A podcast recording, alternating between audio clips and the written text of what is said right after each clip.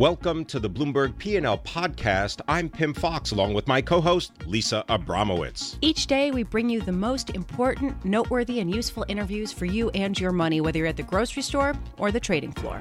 Find the Bloomberg P&L podcast on iTunes, SoundCloud, and at bloomberg.com.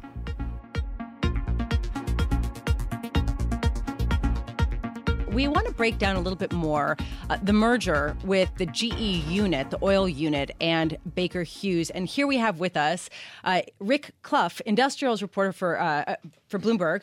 Um, I want to talk about just the mechanics of this because I know that we kind of got an explanation earlier, but I really haven't wrapped my head around the entity that they're creating and what that's going to give them going forward.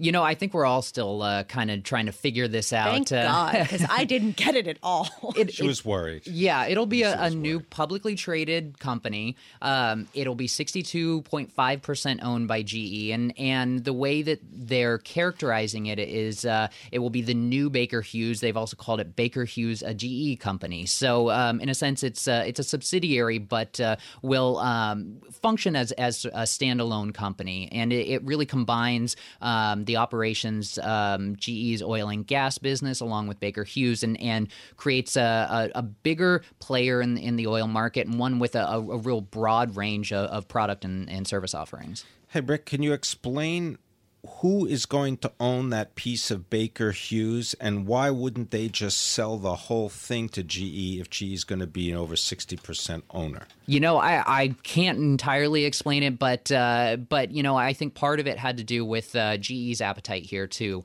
Um, you know, they they I think were reluctant to do a, a full acquisition. They they said recently that that was never on the table, and um, you know, for them, they while they could do a really big deal, um, I think they're they're trying to be really disciplined with M and A, and uh, you know they've got uh, an activist shareholder in, in Nelson Peltz's uh, Trian Fund Fund Management in there. Um, so and you know that helps keep them disciplined. But uh, but you know Jeff Immelt earlier in his uh, his tenure as CEO of of GE um, took some criticism for um, some of the, the, lack of discipline that some investors saw with with their M and A strategy, and so um, you know I think lately they've been trying to just be a, a little better about that. Well, I mean, GE sort of has had an identity issue for a while, right? And it's trying to rebrand itself as uh, the future and more of a tech company. I mean, how does this allow them to do that, or does this factor in to sort of that strategy? Absolutely, they're they're trying very hard to rebrand themselves, and and to their credit, there really does seem to be some substance behind this. Um, they want to become the the digital industrial company, as they um, describe it, and, uh, and, and that's been a transformation that's been underway for a, a number of years now. They've been been, um, uh, on the one hand, really focusing on um, building heavy duty industrial equipment, uh, you know, getting rid of some um, uh, finance businesses and, and consumer focused ones, and uh, focusing on things like uh, like jet engines and gas turbines. And then at the same time, they've been building a, a software business, and that's really to enhance the um, the equipment that they sell, putting sensors and that kind of thing on it, and helping improve productivity and efficiency. And so this really fits into that. I just want to note that Trian uh, Capital, uh, Trian Fund Management, which is the Nelson Peltz investment in the vehicle, uh, has over 74.5 million shares of uh, GE, and that equals about an eight tenths of a percent stake in the company and that's a pretty big stake uh, uh, when you're talking about a, a, company as big as GE. And yeah, actually, number number eleven. I mean, yeah. you know, on the on the Bloomberg HDS. There you go. And we actually just uh, reached out to them um, just before I, I, walked in here, and and they are on board with this this move. They they support it, and they said they applaud Geez, is that because the Baker Hughes that will then trade, or the new company that will then trade, acts almost like a, a, a stub or a proxy for the old Baker Hughes because they thought maybe they could actually get more if the market wasn't so terrible? You know that could be part of it, and uh, and really I think too this is this is a way for GE to uh, play a possible rebound in the market without having to do a full acquisition and and put all that cash on the line. What does this do for Baker Hughes? You know, for Baker Hughes, this this allows them much like GE, allows them to to broaden their product offerings. They the way that this is is really being um, described is, is a way for them to um, take advantage of GE's uh, growing uh, software business. To um, they've got uh, what they call Predix, their operating system that they're trying to roll out across all kinds of different uh, machines. But uh, um, but that's something that they really want to incorporate into um, the the products and the service offerings, and so that'll allow them to really compete on on a on a more level footing with uh, companies like uh, Halliburton and Schlumberger. GE is going to contribute $7.4 billion to fund a special dividend that'll go to the Baker Hughes stockholders. That dividend is worth $17.5 a share. Uh, what happens to the GE shareholder? Do we know? Uh, you know, I, I don't know if all the uh, uh, all of that has been announced yet, but uh, um, it, you know, if it's any indication, the the stocks stock was up a bit uh, um, this morning. Um, I think it's up about four tenths of a percent right now. And you know, for GE, that that's not bad. Right. Uh, even a one percent change is pretty unusual. Well, I, I, should just point out that GE shares have are down about almost four percent on the year, whereas Baker Hughes shares, thank you to the rally in oil prices. They're up more than 27%. So they're dipping a little bit. GE, GE is, uh, is showing a notable jump. Yeah, and, and actually with GE shares, uh, a lot of the decline has come in the, the last uh, quarter or so. I want to thank you very much. Rick Clough, industrials reporter for Bloomberg News. I'm Pimm Fox along with Lisa Abramowicz. This is Bloomberg.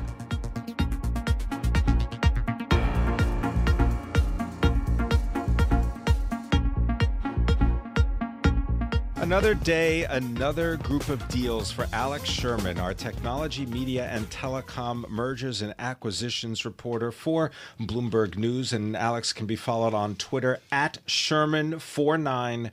Four nine. Look All at right, those Sherman. bags under his eyes. you know the the result of many many big deals. Well, he hasn't Right. lot of- Or having a three year old and a seven month old. All right, fine. Uh, yeah, that too. All right, so Sherman four nine four nine. Um, let's start with level three and CenturyLink. That's the go there first. Yeah, sure. So this is a it's a big deal. These are big companies. Um, CenturyLink is buying slash merging with Level Three. It's a cash stock deal.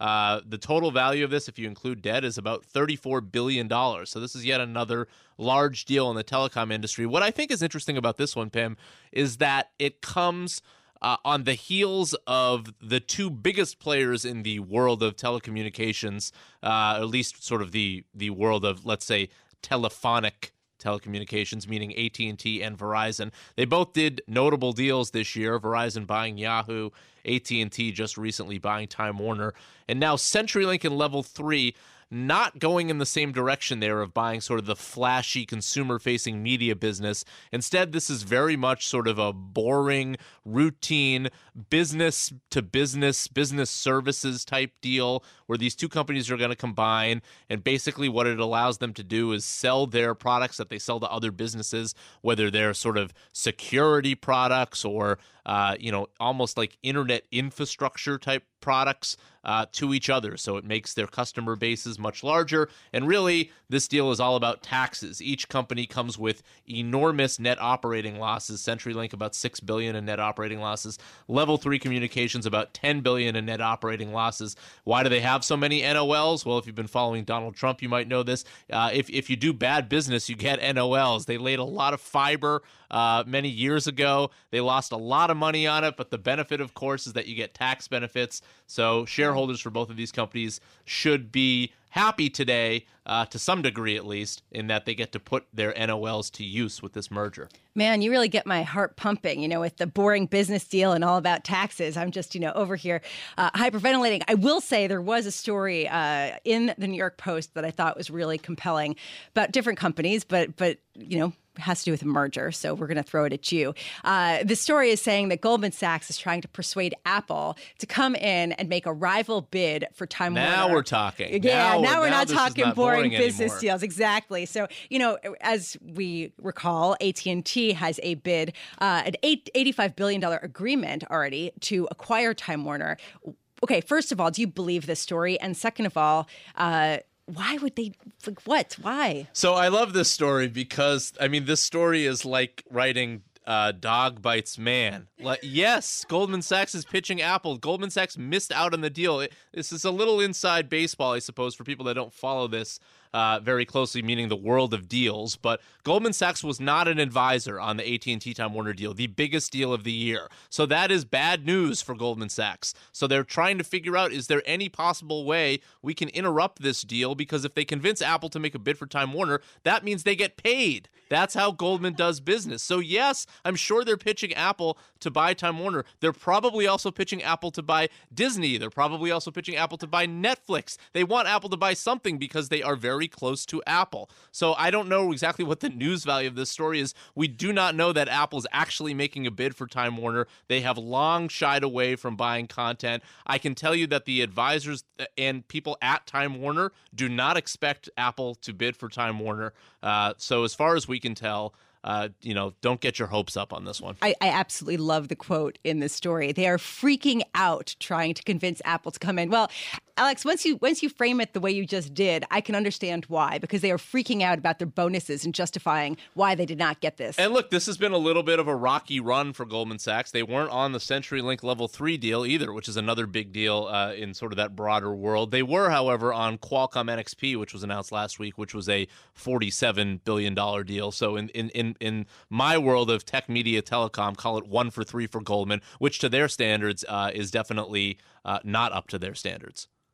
Wow, I, that was I had a lot of information right there. I was just getting on the uh, CenturyLink uh, level three. you you wait wait wait. You wanted to go to the boring business story I, well, and the no, merger I, and and taxes. you know, right, I just okay. wanted. I looked at how much debt both companies have, and uh, you know, I was looking at this deal, and as Alex says, you know, combining two businesses that have a lot, uh, sixteen billion in tax loss carry forwards. Correct. Alex? Correct. Yeah and you're talking about uh, CenturyLink is about an 18 billion dollar a year company, level three, excluding debt, right? Yeah, uh, um, and yeah, and the level three is uh, about an eight billion dollar company. Just wanted to get the perspective here. That's a lot of debt. Well, we'll see what happens. Exactly, ton of debt, and, and look, it's not that uncommon for a lot of these sort of legacy telecom companies to have a lot of debt. As I mentioned, they they laid a lot of fiber down earlier on, and that costs a lot of money.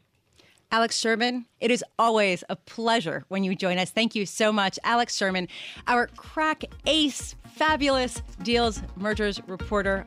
Thank you for joining us.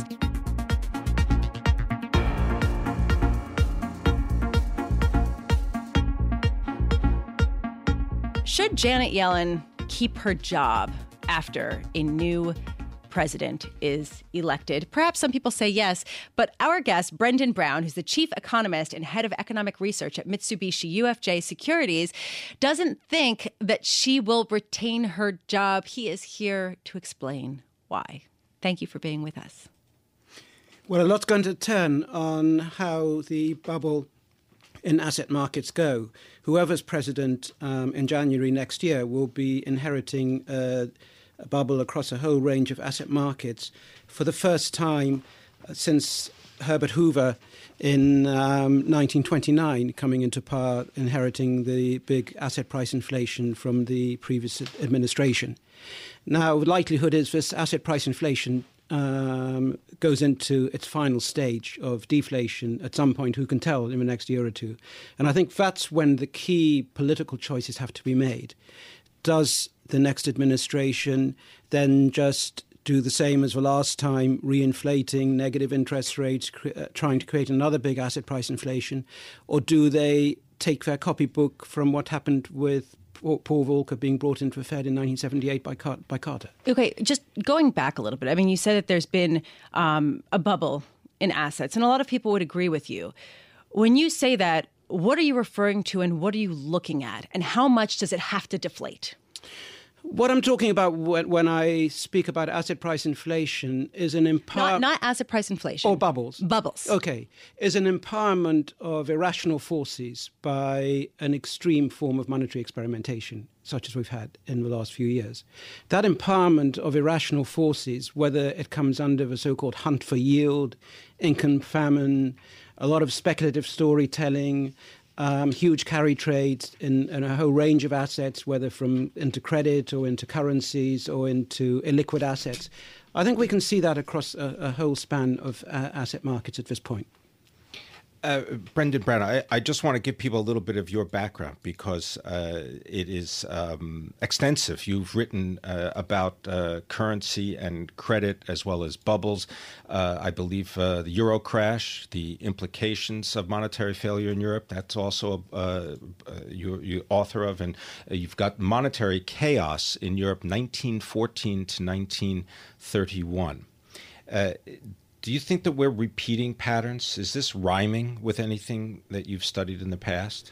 I would co- I would combine two statements here. In financial history, there's nothing new under the sun, but also the sample size of history is very small.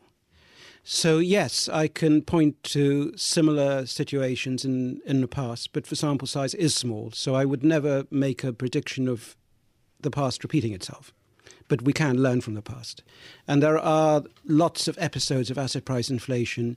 And what I would say with all of these is that the deflation goes through a mid late phase and then a final phase.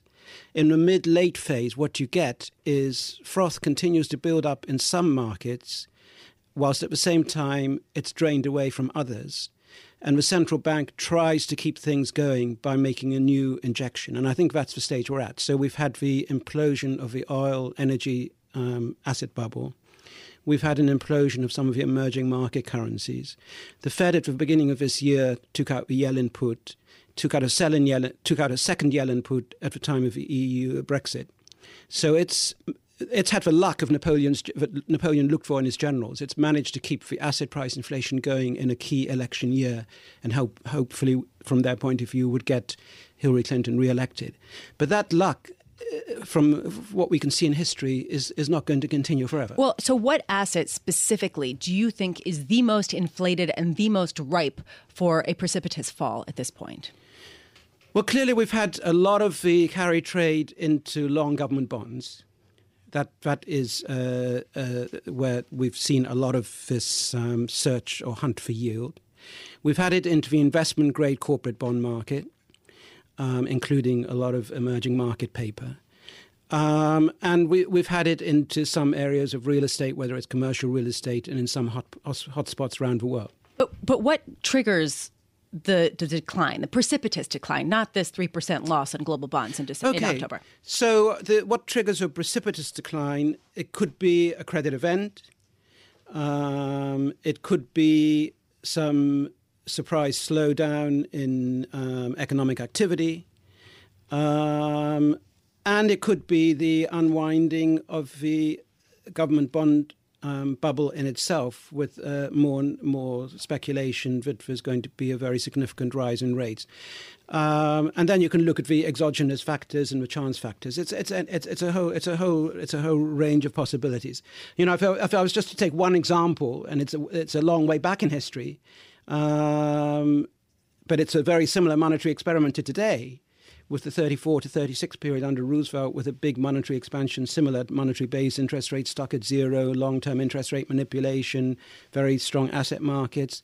And then suddenly, from summer 37 to autumn, you get a precipitous 35% fall in the market and the onset of a recession, which is even more severe than 2019 1930. So there, there is a precedent for that.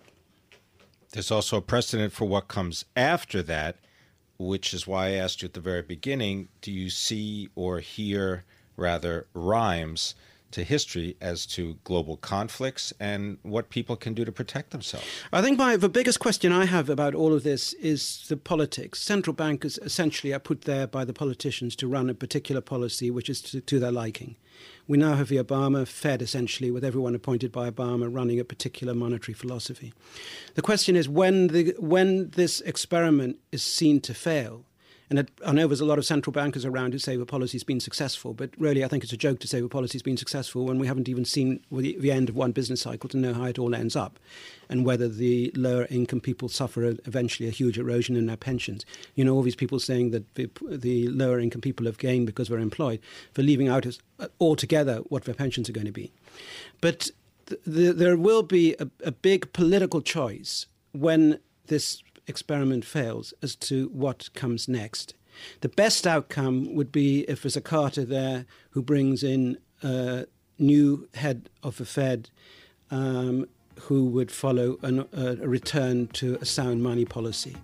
But I don't know whether. But the alternative would be somebody coming in who just wants and who, appointing somebody who just intensify the present.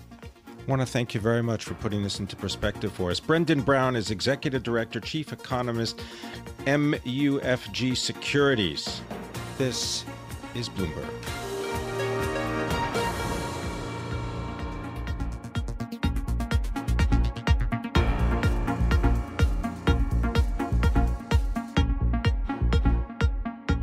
Right, let's solve the issue of understanding passive versus active investment strategies. Marc Levine joins us. He is the chairman of the Illinois State Board of Investment, and he joins us from the Windy City of Chicago. Marc, thank you very much for being with us. Thank you for having me. Just tell us a little bit about the Illinois State Board of Investment, how big it is, your role in it, and how many people are recipients of your work, and just give us some context. Sure, of course. Um, Uh, we are um, we're one of the three. Uh, we manage money for one of the three, sort of the big three, um, Illinois state pension funds. So there's a pension fund for teachers, Illinois teachers. There's a pension fund for state university workers. We don't manage that money. Um, that's uh, and those those are 35 and uh, roughly 16, 17 billion dollars in assets. Those two funds. Our fund we manage um, assets for the state employees the legislators and the judges. And um, uh, and our assets in our defined benefit pension plan are $16 billion. There's 120,000 um, uh, both uh, retired and current workers who are beneficiaries of our pension. Um, we also um, and this actually got, got some press more recently. Um, we also manage a $4 billion uh, deferred comp plan, which is really, you know, quite similar to a 401k, um, which you, you, know your your listeners would be more right. uh, familiar with. Um, right. So there's about four uh, four billion dollars of assets in that, and we've got. Um, about 50, I believe the number is 52,000 of our 120,000 uh, uh, of the 120,000 beneficiaries of, of, our pension system, 52,000 of them participate in our uh, DC plan. Okay, well let's let's get right into this. I am so glad you're here, Marc Levine. Let me tell you, I think that it is so interesting what you did. You voted on September 15th to convert the 401k type of plan to an all index fund uh, lineup. So, in other words, that's the $4 billion 401k style plan. This is a big shift, especially at a time when a lot of people say, you know, yeah, maybe active management has underperformed, but going forward, they could potentially outperform uh, given if there is a rising rate situation or given how crowded some of the bets have gotten. So, so justify it. Why do you think uh, passive is the way to go going forward? Uh, sure, sure. Um, what um, you know, we went, we, we, we were not, we were far from the most complicated, sort of worst run um, DC plan uh, going in. Okay, we had a, uh, we had about, I believe it was uh, 17, 17 or 18 choices for the participants. And, um, but let me tell you what, that's a lot of complexity right there. And our view, look, we have one goal at the Illinois State Board of Investment, and that's investment excellence. Okay? Our view is that complexity is an obstacle to excellence. And so everything we do, whether it's in that the DC plan that you just asked about or our pension plan, we're, we're always striving to simplify. We're always striving to simplify. Now, it's particularly true on the DC side, where um, where participants get to pick and choose what they invest in right? And so there's a lot of risk there. You have so many choices that um, they're going to, particularly like chase returns. You know, whoever performed best last year, there's always you know tendency to revert to the mean, of course, with active management. So you know, we kind of decided let's let's really take all of the complexity out, or, or as much as we possibly can. And so we took out active management. Um, now, it's also true that the active managers that we had there were, weren't adding value. I mean, they were, you know, charging fees and underperforming benchmarks over, you know, sort of lengthy time periods. Uh, Can you tell us who they were? Which ones? Uh, I mean, I can. I, uh, yeah, we had uh, T. Rowe Price was was the largest. They actually managed a um, uh, a life cycle um, option for, for our participants. Um, Fidelity managed a balanced index fund, um, and uh, so was uh, names like that, William Blair. Um, uh, Invesco, So- uh, and and a few others. But so in other words, this wasn't this wasn't like the hedge fund complex, and the fees weren't that crazily high. This so is it? Is it more about uh, simplifying the portfolio and less about the fees, or is it sort of equal? Yeah, and, and you, you you might be aware that uh, about seven eight months ago we took a hatchet to our um, to our hedge fund portfolio on the uh, pension side. No, it, it, it, you're you're exactly right. I mean, the, you know, the the two percent of assets and twenty percent of of all returns uh, compensation model of the hedge funds, um, fortunately, hasn't come anywhere near the DC side, and I believe that's really pretty much across the industry. Um, so these were more modest fees, but the problem was, you know, look, the fees in a in a in a zero interest rate environment, there are you know we can't expect you know massive returns out of equities, right? So, um, right, so 75, 100 basis points of fees is quite material. But that wasn't the driving force. The driving force was to make the, the lives of our participants easier by giving fewer choices is actually better than more choices. Marc, having said that, I'm wondering if you could give us a glimpse of what it was like to go through the process of simplifying your investment strategy as you've done. Okay. Um, so initially, there. Yeah, I'll actually, if you don't mind, sort of um, shift over just for a sec to the Go for uh, it. to the to the pension side. Initially, look, pension funds are political animals, right? The the trustees that that govern pension funds tend to be, you know, elected by unions or uh, state office wide holders, um, governor appointments, which is actually how I, how you know how I got on the board. So there is a political element to it, and when we, and we our board had a lot of turnover last year. So when we and I was elected chairman in September, and the first thing that I did once I was elected chairman was start to to try to simplify the portfolio by you know by removing or you know by sort of you know asking staff to to to look at removing um, our active managers that weren't adding value. Okay, so in, and now the guys who let's say were on the board before I got there. They, you know, kind of looked askance at what we were doing. It's like, you know, are you just Did they did they give you 10 seconds cuz that's all I'm going to give you. Sorry. Ten, you got 10 seconds to wrap it. Okay. Yeah. Okay. re- Okay. Sorry. So re- it's sort of the, this view of you know replacing our guys with your guys, and once they saw what we, we were really bringing in passive managers, and so we, we weren't bringing in. There was no our guys. There was just good basic kind of management where we get market returns. There aren't investment management fees. It's really better for anyone. The hostility level really went down.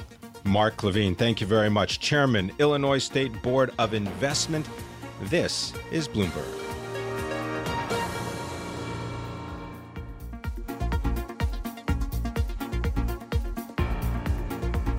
Thanks for listening to the Bloomberg P&L podcast. You can subscribe and listen to interviews at iTunes, SoundCloud, or whatever podcast platform you prefer. I'm Pimm Fox. I'm out there on Twitter at Pimm Fox. I'm out there on Twitter at Lisa Abramowicz1. Before the podcast, you can always catch us worldwide on Bloomberg Radio.